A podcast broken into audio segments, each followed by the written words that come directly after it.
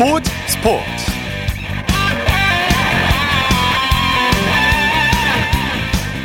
여러분 안녕하십니까? 아나운서 이창진입니다. 최근 물오른 기량으로 팀 승리를 이끌고 있는 손흥민 선수 잠시 후 3경기 연속골에 도전하게 됩니다. 손흥민 선수가 속한 토트넘은 잠시 후 10시부터 영국 런던의 토트넘 호스퍼 스타디움에서 뉴캐슬 유나이티드와 프리미어리그 3라운드 홈 경기를 치르게 되는데요. 손흥민 선수는 프리미어리그 두 경기이자 2020-21 시즌 3경기 연속골에 도전하게 됩니다. 손흥민 선수의 체력이 걱정되긴 하지만 그럼에도 불구하고 그에 대한 기대감이 큰 것은 최근 두 경기에서 무려 다섯 골, 두 개의 도움을 기록했고요. 프로 데뷔 후 가장 좋은 골 감각을 유지하고 있기 때문입니다. 자, 유일 스포츠 스포츠 손흥민 선수의 경기 소식으로 시작하겠습니다. 중앙일보의 박린 기자와 함께합니다. 안녕하세요. 네, 안녕하세요. 토트넘의 손흥민 선수가 잠시 후에 뉴캐슬전을 앞두고 있죠? 네, 약 40분 뒤에 뉴캐슬을 상대하는데요. 어, 20분 정도 전에 그 선발 명단이 발표됐는데 예. 어, 손흥민 선수가 그 해리 케인, 모우라와 함께 어, 선발 출전합니다. 예. 뭐 오프닝 때도 말씀하셨지만 사실 손흥민 선수가 최근 12일 동안 4경기 풀타임을 소화하면서 사실 뭐 체력적인 우려 때문에 뭐 교체 출전하지 않을까 이런 예상도 있었는데요. 어, 그래도 뭐 말씀하신 대로 뭐 최근 두 경기에서 5골 2도움을 올리면서 어, 골 감각이 절정이다 보니까 어, 변함없이 선발 명단에 포함됐고요. 어, 3경기 연속골에 도전을 합니다. 네. 손흥민과 케인 선수가 또 한 번 환상의 호흡을 보여줄지 기대가 되네요. 네, 사실 뭐 요즘 두 선수 찰떡궁합을 자랑하고 있습니다. 뭐 네. 손흥민 선수가 지난 주말에 그 사우스햄프턴전에서 4골을 몰아쳤는데 그 케인이 4골 모두 도왔고요. 어, 손흥민 선수도 유로파리그에서 케인의 골을 또 도우면서 화답을 했는데 지금 서로가 서로의 골을 좀 도와주고 있거든요. 네. 이번 뉴캐슬전에서도 또 환상 호흡을 보여줄지 또 팬들의 기대가 큽니다. 네, 잠시 후 10시부터 경기가 시작되는데 기대가 되네요. 독일 라이프치히 공격수 황희찬 선수는 어젯밤에 경기에 나섰죠?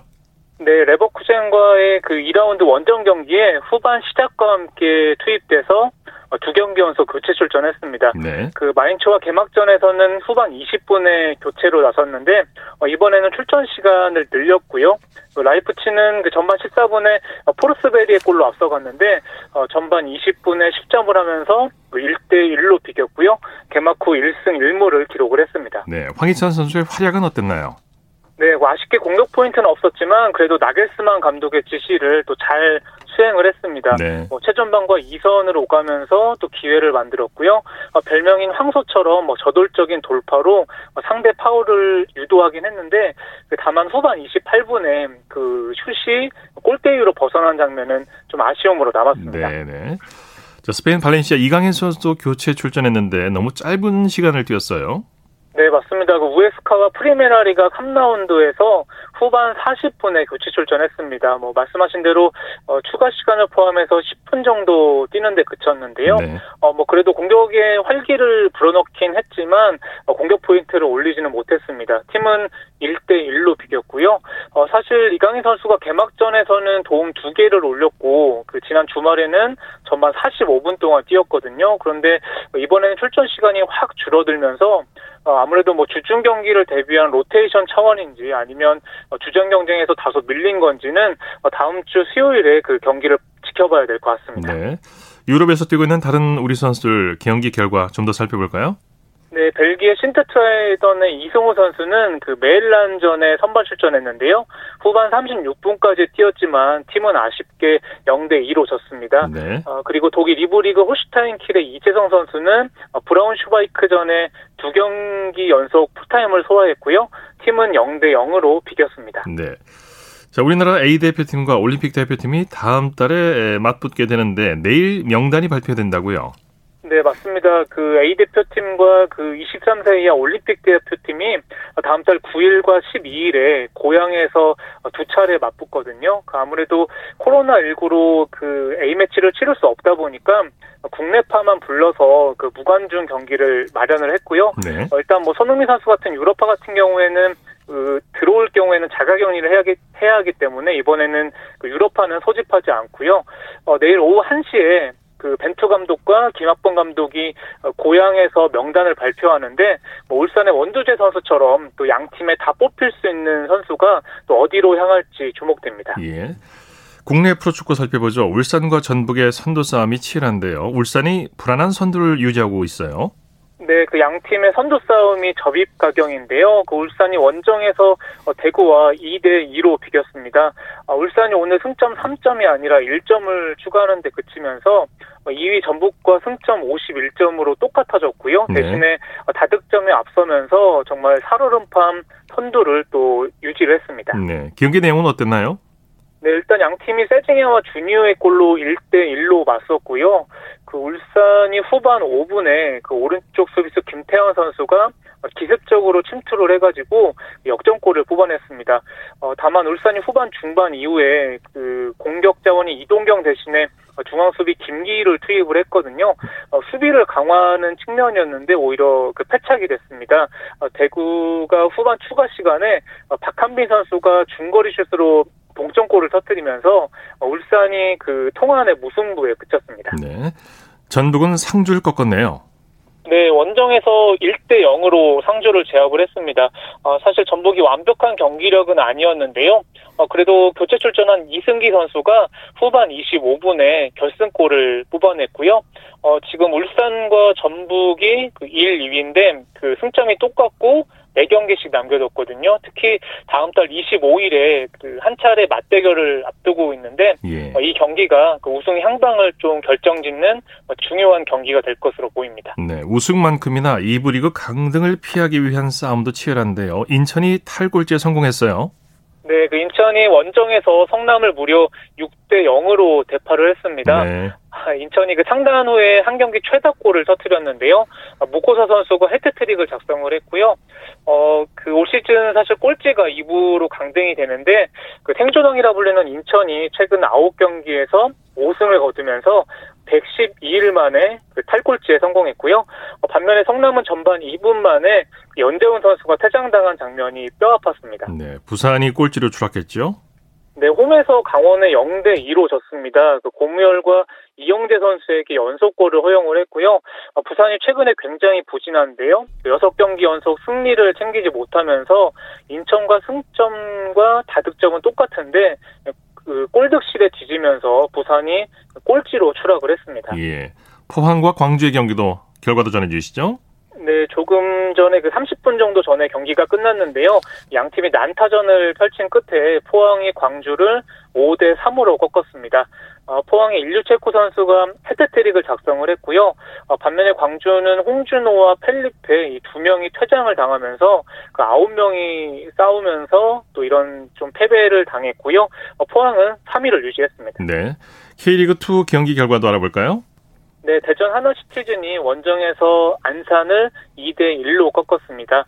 어, 대전의 박인혁과 정희용 선수가 연속 득점을 터뜨렸고요. 어, 대전이 3위 자리를 지키면서 그 플레이오프 진출 가능성을 높였습니다. 네. 어, 또 다른 경기장에서는 경남이 충남 아산에 3대1 역전승을 거뒀는데요. 어, 경남의 고경민 선수가 해트트릭을 작성을 했고 어, 경남 역시 그 4위로 올라서면서 플레이오프 진출 가능성을 높였습니다. 네. 그 밖에 국내외 축구 소식 전해주시죠. 네, 잉글랜드 프리미어리그 맨체스터 유나이티드가 어, 브라이턴을 3대 2로 힘겹게 꺾었습니다. 어, 맨유가 경기가 거의 끝나가는 시점인 후반 50분쯤에 어, 비디오 판독 끝에 페널티킥을 얻었는데요. 어, 페르난데스 선수가 성공을 했고요. 그 잉글랜드 첼시 같은 경우에는 그 웨스트 브로미치와 3대 3으로 비겼고 어, 스페인에서도 뭐 경기가 계속됐는데요. 레알 마드리드가 어, 레알 베티스를 3대 2로 제압을 했는데 또 레알의 수비수 라모스 선수가 후반 37분에 또 페널티킥으로 또 결승골을 뽑아냈습니다. 네, 소식 감사합니다. 네, 감사합니다. 축구 소식 중앙일보의 박린 기자와 함께했습니다. 일요일 스포츠 버스 생방송으로 함께하고 계십니다. 지금 시각은 9시 29분 지나고 있습니다. 이어서 야구 소식, 프로야구 소식 살펴보겠습니다. 스포티비 뉴스의 김태우 기자와 함께합니다. 안녕하세요. 네, 안녕하세요. NC와 하나의 경기부터 살펴보죠. 선두 NC의 저력이 대단합니다. 8연승이에요. 네, 한동안 주춤하는 듯 했던 NC가 다시 기운을 되찾았습니다. 네. 오늘 대전에서 한화의 추격을 따돌리고 5대 4로 이기면서 말씀하신 대로 8연승을 기록했습니다. 네. 최근 10경기에서 9승 1패, 놀라운 기세로 2위권과의 차이를 조금씩 벌려나가고 있습니다. 예. NC 선발 이재학 선수 하나만 만나면 잘 던지네요. 네, 맞습니다. 하나전에 강한 선수가 또 이재학 선수인데요. 예. 이재학 선수가 부진으로 한때 2군에서 조정을 거치기도 했었는데 오늘은 잘 던졌습니다. 선발 등판에서 5와 3분의 2이닝 동안 3피안타 6탈삼진 무실점 호투를 펼치면서 시즌 5승째를 거뒀습니다. 이재학 선수 외에 어, 경기 막판 위기를 잘 정리한 문경찬 선수가 수훈갑이었고요. 네. 마무리 원종현 선수는 팀의 승리를 지키고 시즌 26번째 세이브를 거뒀습니다. 예. 알테오와 양의지, 나성범 선수가 뜨거운 타격감을 과시했죠? 네, 알테오 선수가 2회 솔로 홈런을 포함해서 3타수 2안타 1타점으로 팀 타선을 이끌었고요. 그 외에 양의지, 나성범 선수도 멀티히트를 기록하면서 역시 활약했습니다. 네. 박민우 선수도 2득점을 기록했습니다. 네.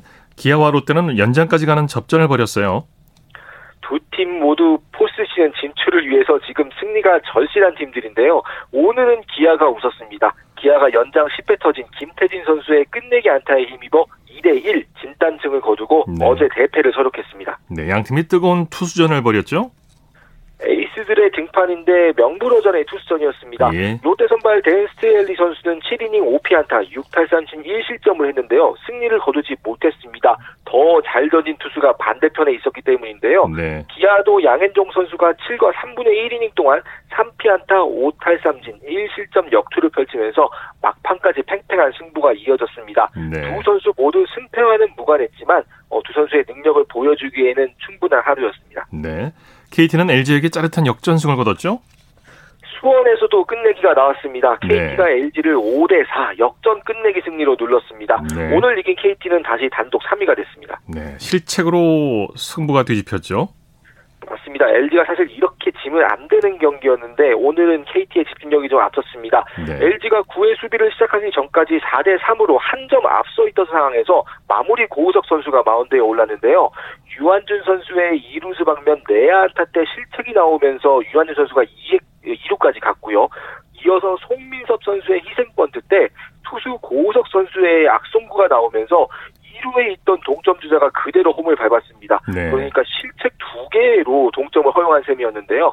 결국 KT는 배정대 선수가 중견수 키를 넘기는 끝내기 안타를 터뜨리면서 승리를 확정했습니다. 네, LG는 이형종 선수가 아주 화력이 좋았는데 아쉽게 됐어요.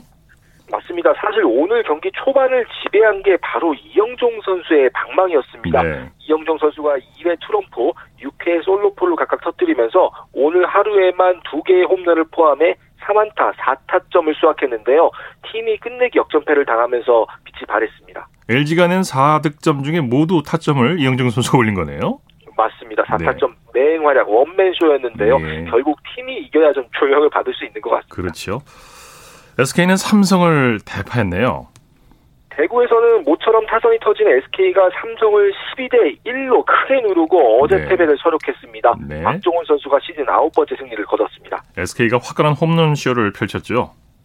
네, SK 타선이 최근에 계속 좀 침체 상황이었는데 오늘은 달랐습니다. 홈런만 4방이 나왔고요. 경기 초반부터 삼성 선발 원태인 선수를 두들겨 앞서 나가더니 마운드까지 실점을 최소화하면서 낙승을 거둘 수 있었습니다. 네. 김강민 선수가 연타석 대포를 터뜨렸고요. 고정욱, 류효승 선수도 각각 홈런 하나씩을 기록했습니다. 류효승 선수는 데뷔 후 첫 안타가 홈런이 되는 진기록을 만들었고요. SK는 이처럼 홈런 4방을 포함해 장단 16안타를 터뜨리면서 기분 좋게 일주일을 마무리했습니다. 네. 잠실구장으로 가보죠. 키움이 더블헤더 1차전을 승리로 장식했네요. 잠실에서 열린 키움과 두산의 더블헤더 첫 번째 경기에서는 키움이 두산을 7대 3으로 눌렀습니다. 네네. 승부, 승부처가 어디였나요? 사실 7회까지 2대 2로 팽팽하게 맞선 경기였는데 키움의 8회 공격에서 승자가 가려졌습니다. 키움은 8회 1사 2루에서 서건창, 이정우 선수의 연속 적시타로 두 점을 달아나더니 이후 변상권 선수가 결정적인 석점 홈런을 터뜨리면서 8회에만 5점을 뽑고 승기를 가져왔습니다. 네. 자, 더불어도 2차전은 두산이 지금 앞서가고 있죠? 네, 경기가 방금 전에 끝났습니다. 두 번째 경기 양상은 조금 다르게 흘러간 끝에 예. 이번에는 두산이 키움을 6대 1로 누르고 더블헤더를 1승 1패씩 나눠 가졌습니다. 그랬군요. 경기 내용 정리해 볼까요? 역시 팽팽한 경기였는데요. 두산이 페르난데스, 최주환 선수의 연속 적시터로 앞서 나갔고요. 2대1로 앞선 5회에는 다시 최주환 선수가 적시타를 터뜨리면서 두산이 조금씩 점수차를 벌려 나갔습니다. 불펜 투수들이 힘을 내면서 결국 승리를 지킬 수 있었습니다. 네. 오늘 경기 결과로 순위가 어떻게 바뀌었습니까?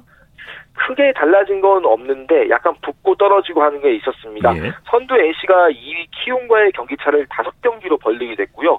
KT가 단독 3위가 됐고 LG가 4위로 내려앉았습니다. 네. 두산이 더블헤더 한 경기를 잡으면서 5위를 지켰고요. 6위 기아, 7위 롯데 순입니다. 그런데 7위 롯데와 5위 두산의 경기차가 4경기로 벌어졌습니다. 8위 삼성, 9위 SK, 10위 한화의 위치는 변함이 없습니다. 네. 메이저리그 소식 살펴보죠. 아메리칸 리그 포스트 시즌 시드 싸움이 혼전 양상으로 치닫고 있죠? 맞습니다. 아시다시피 올해는 지구별로 8개 팀이 포스트 시즌에 나가는데요. 아메리칸 리그는 일단 나갈 8개 팀 자체는 일찌감치 확정이 됐습니다. 네. 그런데 이 중에 시드가 정해진 팀이 단 2개 팀밖에 없습니다. 그러니까 최종전 성적에 다 따라서 지금 현재의 대진표와 완전히 다른 대진표가 나올 수가 있고요. 실제 토론토도 내일 이기고 뉴욕 양키스가 지면은 8번 시드에서 지구 2위 자격으로 5번 시드까지 올라가게 됩니다. 네. 이렇게 되면 아메리칸 리그 전체 1위인 템파베이를 피할 수 있습니다. 예. 토론토는 포스트 시즌 시드 진출 여부가 언제쯤 가려지게 되나요? 내일 다 결정됩니다. 아, 토론토는. 딱 경우의 수가 하나입니다. 그러니까 내일 이기고 양키스가 진다는 단 하나의 경우의 수에서 5번 시드가 되고요. 토론토가 내일 지면 양키스 경기 결과와 관계없이 그대로 8번 시드가 확정이 됩니다. 네. 토론토가 이겨도 양키스가 이기면 역시 8번 시드입니다. 네. 8번 시드가 된다면 오는 30일부터 템파베이와 3전 2선승제의 와일드카드 결정전을 치르는데요. 이렇게 되면 류현진 선수와 최지만 선수가 포스트 시즌 무대에서 맞대결을 벌일 수도 예. 있겠습니다. 와일드카드 시리즈 선발은 정해졌습니까? 아직 안 정해졌습니다. 예. 토론토는 단장이든 감독이든 지금 말을 안 하고 있는데요. 우선 류현진 선수와 타이완 워커 선수가 등판한다는 정도는 확정이 됐지만 1차전에 누가 나갈지는 구체적으로 이야기를 하지 않고 있습니다. 네. 마지막 경기에서 상대가 결정이 되면 아마도 내일 발표할 것으로 보이는데요. 한국이든 미국이든 뭐 가용이 가능하다면 에이스를 첫 판에 내는 게 일반적이지 않습니까? 네네. 그렇다면 류현진 선수가 1차전에 나올 것이고 만약에 류현진 선수에게 5일 휴식 후 등판이라는 일정을 만들어주고 싶다면 2차전에 나갈 것 같습니다. 네. 저 개인적으로는 그래도 기선 제압을 위해서 1차전에 내지 않을까 저는 그렇게 예상을 합니다. 예. 포스트 시즌 대진표는 언제 정해질까요? 아메리칸 리그는 말씀드렸듯이 8개 팀은 다 정해졌는데 시드만 결정이 되면 되고요. 내일 최종전에서 모든 게 다 판가름이 납니다. 내셔널리그는 조금 더 복잡한데요. 8개, 8개 팀 중에 6개 팀은 진출이 확정이 됐습니다. 그런데 나머지 두 자리를 놓고 김광현 선수의 소속팀인 세인트루이스, 그리고 밀워키, 샌프란시스코, 필라델피아까지 네 팀이 경쟁하고 있습니다. 네. 네팀 모두에게 기회가 다 열려 있습니다. 역시 내일 최종전 결과를 봐야 하고요. 세인트루이스는 만약 내일 패배하고 다른 팀들의 경기 결과에 따라서 이때까지 치르지 않은 더블헤더 두 경기가 좀 남아 있습니다. 네. 29일에 디트로이트와의 더블헤더를 다 치러야 할 수도 있습니다. 네, 소식 감사합니다. 네, 감사합니다. 야구 소식 스포티비 뉴스의 김태우 기자였습니다.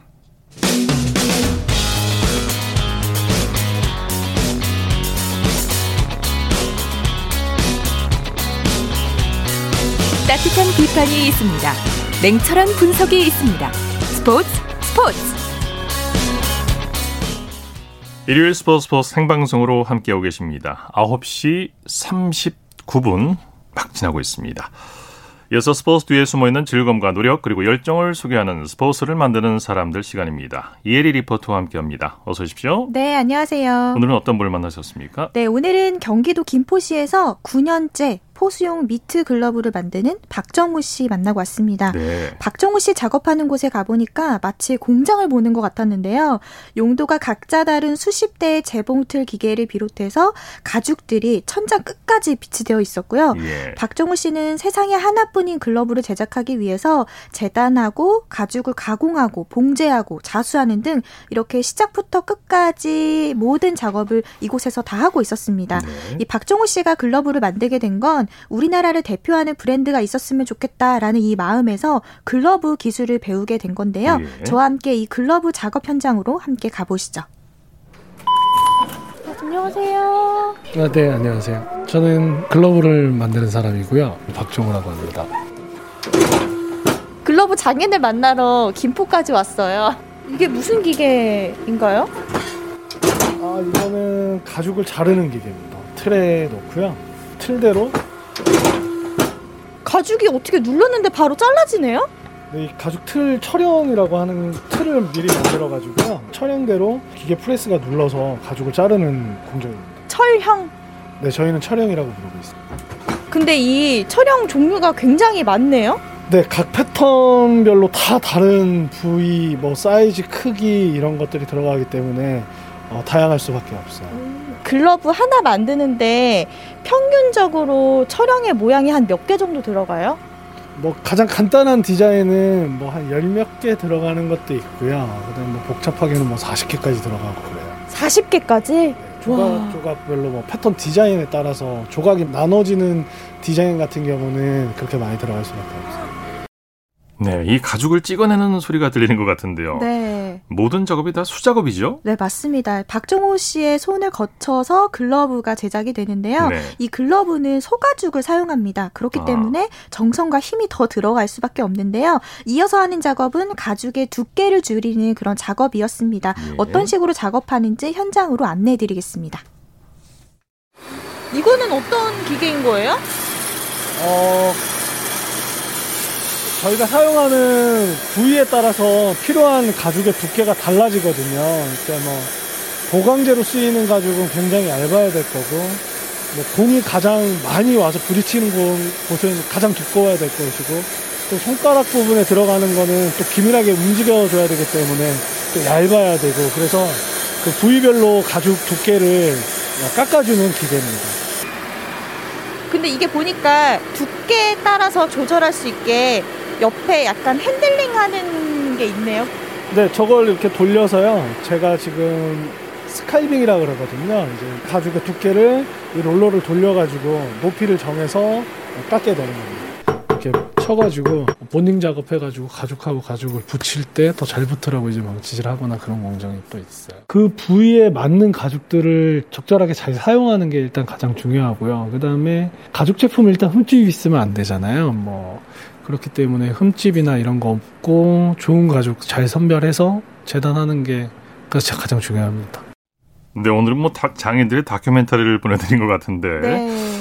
포수용 글러브는 어떤 부분을 더 세심하게 제작을 해야 되나요? 네, 워낙 이 포구면이 두꺼워서 공을 잡을 때 충격을 흡수해 줘야 되거든요. 그렇기 때문에 보이지 않는 곳까지 가죽을 겹겹이 붙여서 단단하게 만들어야 합니다. 예. 그래서 유독 이 박정우 씨는 글러브에서 신경 쓰는 부분이 바로 가죽 안에 넣는 이 하얀색 펠트라는 소재인데요. 펠트? 이 펠트라는 품질이 좋아야 글러브 수명을 늘릴 수 있고요. 더 오래 사용할 수 있다고 합니다. 그래서 이 펠트 바느질도 꼼꼼하게 하더라고요. 네. 이 관련된 얘기를 박정우 씨에게 들어봤습니다.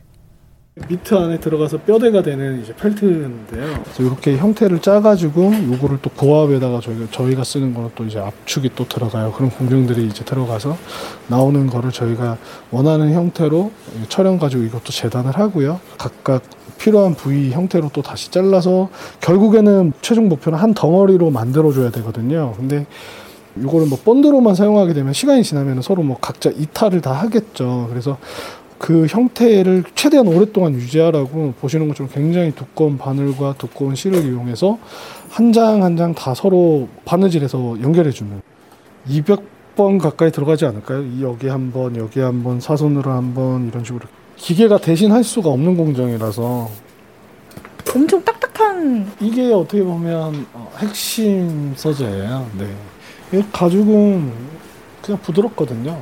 아무리 저희가 딱딱하게 해도 시간이 지나면 다 부드러워지는데 형태를 굉장히 오랫동안 유지를 시켜주는 핵심은 여기에 있습니다. 음, 이게 비법이네요. 어떻게 보면. 네. 네. 네, 이렇게 정교하고 탄탄하게 글러브를 만드니까 야구인들에게도 입소문이 퍼졌겠는데요. 네, 프로 구단, 프로 선수들, 아마추어 포수 그리고 사회인 야구인에게 이미 입소문이 퍼져 있습니다. 예. 워낙 선수들과 끊임없는 의사소통을 하고 있어서 어, 이런 부분들을 늘 파악하고 신경 쓰고 있었는데 이것 또한 또 비결이더라고요. 네. 계속해서 박정우 씨입니다.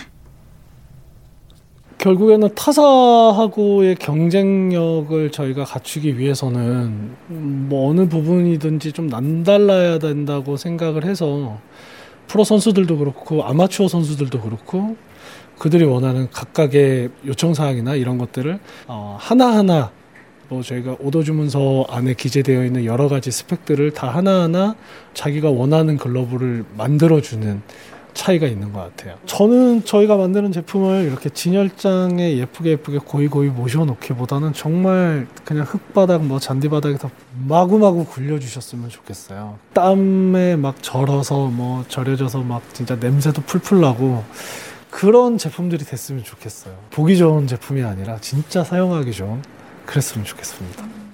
그만큼 네. 탄탄하게 만드신다는 얘기겠죠. 네. 오늘은 야구 글러브를 만드는 박정우 씨 이야기 해봤는데요. 이 글러브 만드는 과정 한편으로 이렇게 끝내기 아쉬울 것 같아서 다음 주 2탄을 준비를 했습니다. 네, 네. 다음 주에는 글러브 봉제와 자수와 관련된 이야기 준비했는데요. 많은 기대 부탁드립니다. 재밌네요. 자, 스포츠를 만드는 사람들 이혜리 리포터와 함께했습니다. 수고했습니다. 네, 고맙습니다. 쳤다 하면 홈런이고 슛 골이고 없는 한편의 드라마.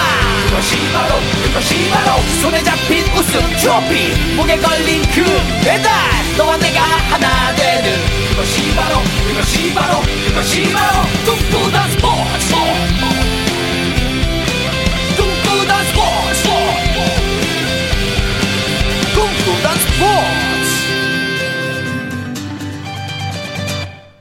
이어서 한 주간 이슈가 됐던 스포츠계 소식을 집중 분석해보는 최동호의 스포츠 칼럼 시간입니다. 최용수 감독 사퇴 이후에 프로축구 FC 서울을 이끌어온 김호영 감독 대행이 지난 24일 전격 사퇴했는데요. 올해 K리그 1, 2를 통틀어서 임기를 채우지 못하고 지휘봉을 내려놓은 감독이 벌써 5명이나 됩니다. 스포츠 평론가 최동호 씨와 함께 감독들의 줄 사퇴가 이어지는 이유를 살펴보도록 하겠습니다. 안녕하세요. 예, 안녕하세요. 네, FC 서울 김호형 감독 대행이 감독 대행을 맡은 지 두 달 만에 자리에서 물러났어요. 예, 그렇습니다. 예, FC 서울이 올 시즌에 이제 바람잘 날이었습니다. 예. 어, 지난 7월 30일이었습니다. 이 최용수 감독이 성적 부진에 대한 책임을 지금 물러났고요. 자, 그래서 이 김호영 코치가 감독 대행을 맡았는데 이 김호영 감독 대행도 24일에 지난 24일에 갑작스럽게 감독 대행직에서 물러났습니다. 네. 감독이 사퇴, 사퇴할 때는 대부분 성적 부진에 대한 책임을 지고 사퇴를 하는데 예. 김호영 감독 대행이 물러난 데는 조금 다른 배경이 있었다면서요. 어, 예, 그랬던 것으로 지금 알려지고 있는데요. 이제 김호영 감독 대행이 이제 정식 감독 승격을 원했거든요. 예. 예, 반면에 구단은 조금 더 지켜보자 이런 입장이었고요. 어, 이 정식 감독 승격을 두고서 어, 어 김호영 감독 대행하고 구단의 이견이 좁혀지지 않으니까 이 김호영 감독 대행이 사퇴를 결심한 것으로 알려지고 있습니다. 네. 이 FC 서울은 시간을 두고 조금 더 지켜보자 이런 입장이었거든요. 예. 근데 이 김호영 감독 대행 입장 입장에서는 이런 반응이 이 자신을 이 감독 후보에서 제외해 놓고 구단이 다른 감독을 찾고 있는 것이 아닌가 이런 판단을 좀 내렸던 것 같습니다. 예. 감독 대행이 정식 감독으로 취임하는 경우도 있지만 예. 새 감독을 구할 때까지 임시로 팀을 맡는 사례도 많이 있었죠. 그랬죠. 예. 어, 김호영 감독 대행이 좀 성급했다라는 느낌도 들거든요. 예. 이 감독 대행은 말 그대로 감독 대행입니다. 이제 감독을 보장받는 자리는 아니고요. 정식 감독 취임 여부는 아, 시즌 끝나고 논의하는 것이 일반적인 절차인데 좀 예. 성급했다라는 느낌도 듭니다. 어, 그런데 요 과정을 보면은 FC 서울의 구단 운영이 왜 이렇게 망가졌는지 좀 궁금하기도 하거든요. 네. 이 얘기가 무슨 얘기냐면 시즌 초에 FC 서울이 이 리얼도 사태도 있었고요. 또 이 기성용 선수 영입에 나섰다가 한 차례 아름답지 못한 결별도 있었거든요. 그렇죠. 근데 이 김호영 감독 대행 문제도 이렇게까지 불거져 나오게 하지 않을 수도 있었을 겁니다. 네. 근데 올해 이 FC 서울의 구단 운영을 보면은 마치 이 신생팀이 우왕좌왕하는 모습과도 똑같 똑같은 모습 이런 모습을 굉장히 여러 차례 어, 노출하고 있는 거죠. 네. 김호영 감독 대행 사퇴 이전에 최용수 감독이 물러났고요. 올해도 시즌 도중에 물러나는 감독들이 꽤 많이 있었죠. 아, 예, 꽤 많이 있었죠. 이 우선 이 수원 삼성의 이민생 감독이 있고요. FC 네. 서울의 최용수 감독, 또 이 대전 하나 시티즌의 황선홍 감독, 인천 유나이티드의 이만석 감독 등이 올해 시즌 도중에 자리에서 물러났습니다. 진기록도 네. 나왔거든요. 이 진기록이 뭐냐면 이 대전 하나 시티즈는 이 황선홍 감독이 물러나고 강철 감독 대행을 임명을 했습니다. 네. 그런데 또 이 강철 대행을 내렸는데 지난 18일에 조민국 감독 대행 을 새로 선임했는데 감독 대행 내리고 감독 대행을 또 새로, 새로 선임한 거 이거는 굉장히 보기 드문 일이고요. 네. 어, 또 FC 서울도 지금 이 김우영 감독 대행이 사퇴했기 때문에 아, 차기 이, 이 선임도 감독이 아닌 감독 대행이 갈, 될 가능성도 큰 거죠. 그것도 쉽지 않은 일이고요. 예, 그렇죠. 시즌 도중에 감독을 교체하는 것은 구단으로서는 일종의 모험을 거는 건데 실제로 감독 교체 효과가 있었습니까? 어, 그런 경우도 있었죠. 이 감독이 사퇴했다는 거, 이거는 선수들에게도 심리적인 부담을 주거든요. 네. 그러니까 일종의 자극이 될 수는 있습니다. 이 사례마다 이 다르긴 한데, 자, 그래도 이 감독을 교체하면 분위기가 반전되는 효과는 있거든요. 네, 네. 이 대표적으로 이 포항 스틸러스가 지난해 4월에 이 최순호 감독이 물러났고요. 이 김기동 감독이 팀을 맡으면서 4연승을 달리는 이 김기동 효과를 누리기도 했습니다. 네. 자, 그런데 반대로 올 시즌에 이 대전 하나 시티즌처럼 감독 교체가 오히려 분위기가 가라앉는 부담이 될 수도 있다는 걸 보여줬고요. 자, 이것은 이 감독 교체의 배경이 팀마다 다르기 때문인데 조금 더 디테일하게 살펴보면은 이 감독을 어떤 때에 어떻게 교체해야 되는지 이런 거에 대한 교훈을 얻을 수도 있겠죠. 네, 오늘 말씀 잘 들었습니다. 예, 고맙습니다. 최동호의 스포츠 칼럼 스포츠 평론가 최동호 씨였습니다. 이어서 골프 소식 살펴보겠습니다. 스포츠조선의 김진회 기자와 함께합니다. 안녕하세요. 네, 안녕하세요. KLPGA 투어에서는 안송이 선수가 10개월여 만에 우승을 차지했죠?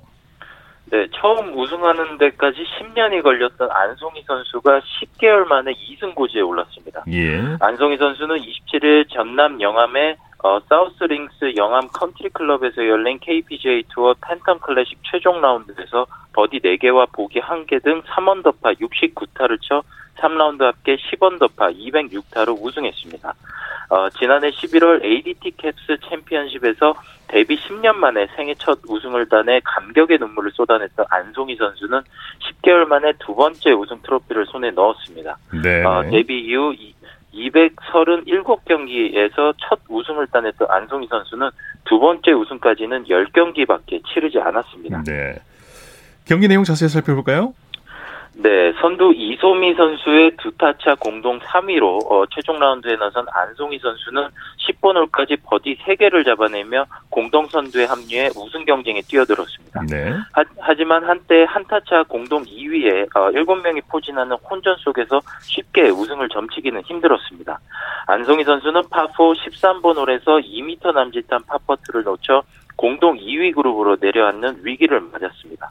그러나 안송이 선수는 파3 14번 홀에서 티샷을 핀 3m 옆에 떨구고 bounce back에 성공 버디를 잡아냈습니다.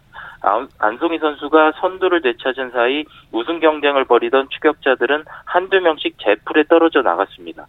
어, 한때 선두를 달리던 이미정 선수는 어, 11번 홀 보기와 12번 홀 더블 보기를 더블 보기로 탈락했고 김우정 선수는 어, 10, 17번 홀 보기로 밀려났습니다. 아, 안송이 선수가 18번 홀 티샷을 날릴 때 18번 홀 그린에서 버디를 노린 장하나 선수의 퍼트는 홀 바로 앞에서 멈췄습니다. 네. 한타 차로 뒤따르던 이소미 선수는 파3 17번 홀 보기로 더는 추격할 동력을 잃었습니다. 18번 홀에서 두 번째 샷을 그린에 올린 뒤 두 번째 어, 두 번의 퍼트로 경기를 마무리한 안송이 선수는 우승했다는 캐디의 말에 어리둥절한 표정을 짓기도 했습니다. 네네. 안송이 선수가 이번 우승으로 커리어 목표를 10승으로 늘렸다고요?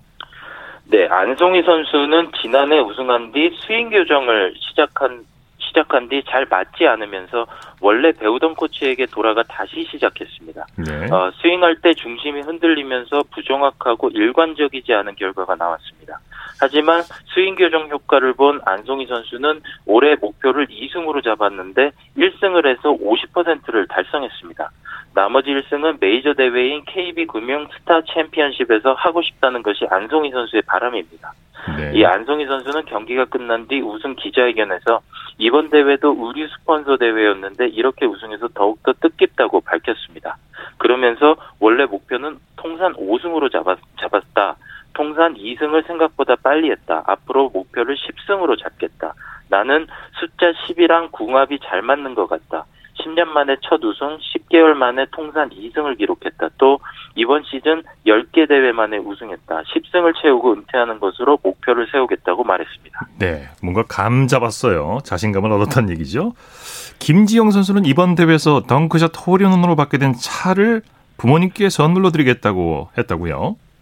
네, 김지영 선수는 이번 대회 2라운드 148야드의 파3 13번 홀, 아, 14번 홀에서 8번 아이언으로 친, 친 티샷이 그대로 홀컵으로 빨려 들어가면서 정규 투어 세 번째 홀인원을 기록했습니다. 네. 아, 맞바람이 불고 있던 상황에서 8번 아이언을 잡은 김지영 선수는 치자마자 오늘 샷 중에서 가장 잘 맞았다는 느낌을 받았다고 합니다.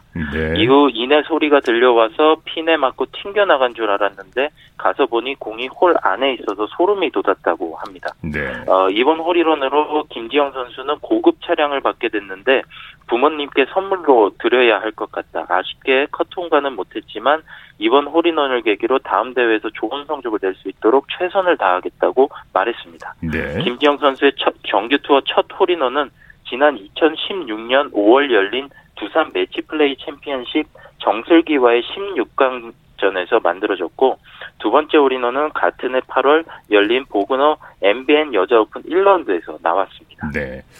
KPGA 코리안 투어에서는 이창우 선수가 데뷔 7년 만에 통산 2승을 달성했는데 연장 4차전에서 멋진 샷 이글이 나왔어요. 네, 이창우 선수는 27일 경기도 여주 페, 페럼 클럽에서 열린 현대해상 최경주 인비테이셔널 대회 마지막 날 4라운드에서 버디 3개와 보기 2개로 1언더파 71타를 기록했습니다. 네. 최종 합계 3언더파 285타를 5타 성적을 낸 이창우 선수는 김태훈, 전재현 선수와 연장에 돌입한 뒤 4차 연장 끝에 약 80m 정도 남기고 시도한 세 번째 샷이 그대로 샷 이글로 연결되면서 예. 길었던 승부에 마침표를 찍었습니다. 이 아마추어 시절 골프 천재라는 별명으로 불렸던 이창우 선수는 아마추어 시절인 2013년 어, 9월 동부아재 프로미 오픈에서 우승하면서 두각을 나타냈지만 2014년 프로 프로 신분으로 뛰어들었으나 이후로는 우승과 인연을 맺지 못했습니다. 네, 소식 감사합니다. 네, 감사합니다. 네, 골프 소식 스포츠 조선의 김진회 기자와 정리했습니다. 스포츠 스포츠 오늘 준비한 소식은 여기까지고요. 내일은 8시 30분부터 들으실 수 있습니다. 함께 해 주신 여러분 고맙습니다. 지금까지 아나운서 이창진이었습니다. 스포츠 스포츠